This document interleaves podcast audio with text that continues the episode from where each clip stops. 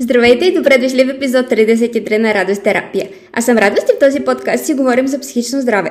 Днешният епизод е посветен на защитните механизми, стратегии, които всеки един от нас използва, но в повечето случаи не си дава сметка, защото тези психологически стратегии са въведени в действие от несъзнавания ум. Като всички живи системи, човешките същества са развили множество стратегии за защита срещу заплахи за нашето оцеляване в физическа цялост – Имунната система е един такъв пример. Механизмът борба или бягство е друг. Подобни защитни механизми вероятно са се появили в хода на еволюцията, за да защитят, насърчат целостта на нашата психологическа архитектура, нашето чувство за себе си, нашата идентичност. За да смекчи дискомфорта, подсъзнанието си служи с стратегии за самоизмама. Чрез тези несъзнавани стратегии хората се предпазват от неприятни, неудобни, непосилни, болезнени, стресиращи и непоносими за тях неща – и от тях си има някаква полза. Вредата идва от това, че включили се защитен механизъм, човек започва да става неспособен да учи. Той няма годността да развие нови умения и да опита нови стратегии за справяне, съответно няма годността да се развива и израства като личност. Остава на психическата възраст, на която е бил, когато се е появил защитния механизъм, а понякога прави и регрес към по-ранен етап. Колкото по-често стратегиите за справяне на даден човек са през защитен механизъм, толкова повече той губи възможността да се развива. И друг много важен момент по отношение на защитните механизми е, че макар да помагат, те изкривяват реалността. Ето защо казах по-рано, че са самоизмама.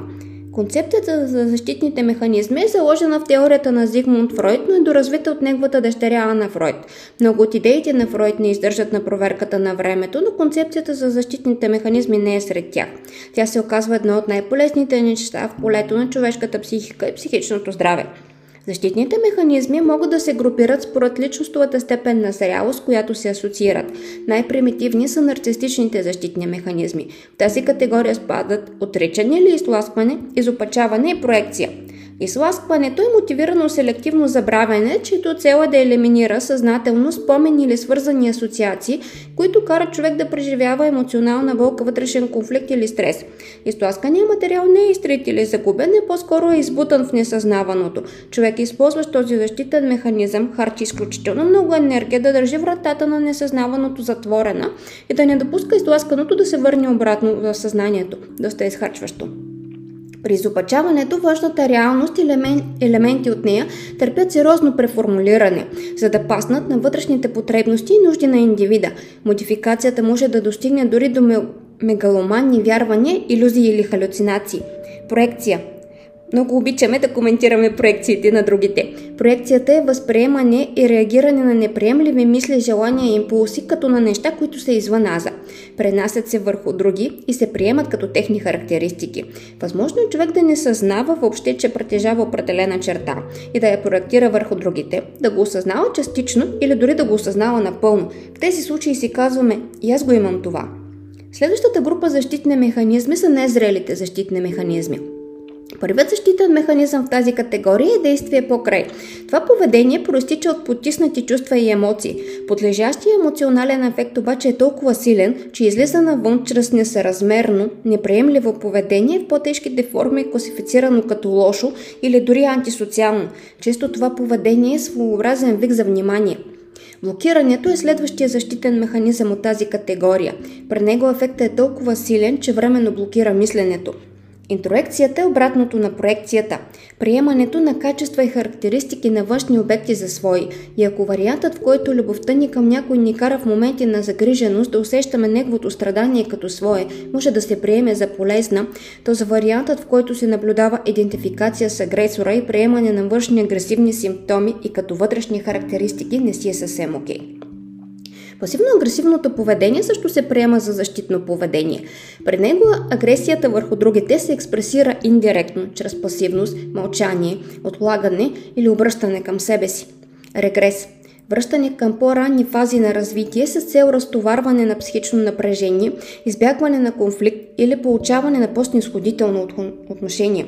Може да се прояви и като тенденция човек да получава всичко на готово, вместо да се потруди за него, както е било когато е бил дете.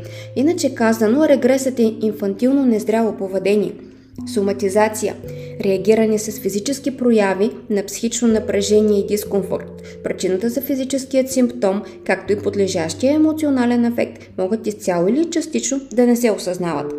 бягство в фантазията, тенденцията да се отекля човек в фантазмения си свят с цел разрешаване на вътрешен или външен конфликт. Следващата категория защитни механизми са невротичните.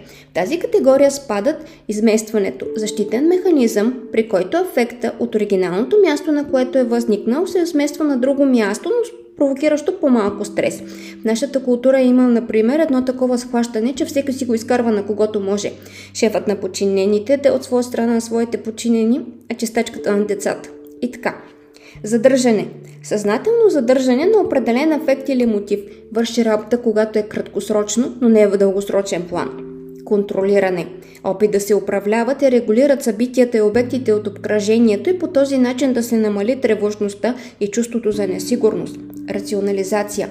Може да се определи като се да дадат добри причини, но не истинските причини защо въпросният човек постъпва по определен начин – Интелектуализация – любим защитен механизъм на многознайковците. В опит да се изключи неприемливо емоционално преживяване, съзнанието се фокусира върху определени елементи от външната реалност, които се разглеждат само единствено през интелекта. Разделение. Това е защитен механизъм, при който който позволява на човек да следва противоречиви идеи и ценности, без да преживява вътрешен конфликт. Отвън поведението на такъв човек изглежда изключително противоречиво и фрагментарно. Всяка ситуация съществува сама за себе си и липсва консистентност. Формиране на реакция. Трансформиране на неприемливи импулси в противоположните им. Изключително характерно за обсесивно-компулсивното разстройство. Теорията на обектните отношения има още два защитни механизма, които си струва да спомена тук. Първият е разцепването. При него неприемливите аспекти на външен обект или събитие, грубо казано, се изрязват, за да остане само хубавото. Възможен е вариант, при който се изрязва изцяло емоционалното преживяване, остават само едни сухи факти, които не предизвикват никаква или значително по-слаба чувствителност. Другите е проактивната идентификация. Тя се случва тогава, когато натрапим на другия нашите фантазии за него. Пример за проактивна идентификация са родителите, които проектират върху децата техния път на реализация в живота или между партньори, когато очакваме другия да бъде такъв, какъвто сме си го нафантазирали. Следващата група защитни механизми са зрелите защитни механизми. Те са част от доброто функциониране на зрелата личност. Ще се спра само на някои от тях. Хуморът. Използване на смешната и забавната страна на нещата, за да се изразят чувства, мисли и преживявания. Знаете, някога назад във времето само шутът е имал право да казва истината на краля. Алтруизъм – откликване на нуждите на другите като компенсация за лични травми или загуби. Сублимация – пренасене и изразяване на сексуални или неприемливи желания в приемлива експресия, например изкуство, хоби, спорт. Пречувствие – реално предвиждане на бъдещ вътрешен дискомфорт. Теорията на Робърт Плучик разглежда защитните механизми като производни на основните емоции. Според него, отричането е свързано с приемането, потискането с страха, изместването с гнева, проекцията с вращение, формирането на реакция с радостта, регреса с изненадата и интелектуализацията с очакването. Той вярва, че когато клиента се научи да се справя по успешен и адаптивен начин с автентичните емоции, защитният механизъм повече няма да се задейства, защото няма да му бъде необходим. Защитните механизми могат да се включат в инцидентни случаи, като понякога могат да бъдат полезни, а понякога дезадаптивни, но могат да бъдат и последователен модел на поведение, който може да бъде изследван с терапевт. Основната мотивация за справянето с защитните механизми в хода на терапия стъпва на желанието и потребността да се продължи напред, вместо да се връщаме постоянно назад или да сме зациклени на определен етап от живота си. Обучителният елемент в терапията е изключително важен за деактивирането на защитните механизми, защото вече знаеш, че имаш и друг начин да преминеш през житейските трудности, без да е нужно да се заблуждаваш. Защото, както казва Прачет, не можеш да избягаш от неизбежното, защото рано или късно стигаш до мястото, на което неизбежното стои и те чака. Много често защитните механизми се включват от презумцията, че емоцията, която изпитва даден човек е неприемлива. В този случай валидизирането на емоцията е изключително полезна техника. Всички сме хора и всички преживяваме разни неща. И няма грешни емоции. И е окей okay да си позволиш да се чувстваш както се чувстваш. Когато терапевтът приеме и валидизира чувствата на клиента без да го осъжда за тях, той го учи на откритост към самия себе си и на това, че е безопасно да бъдеш честен със себе си за това, което преживяваш. И след това идва справянето с конкретната емоция по по-конструктивен начин. Това е всичко за днешния епизод. Глеждайте се повече в себе си с любопитство, отколкото с критичност. Ще откриете интересни неща.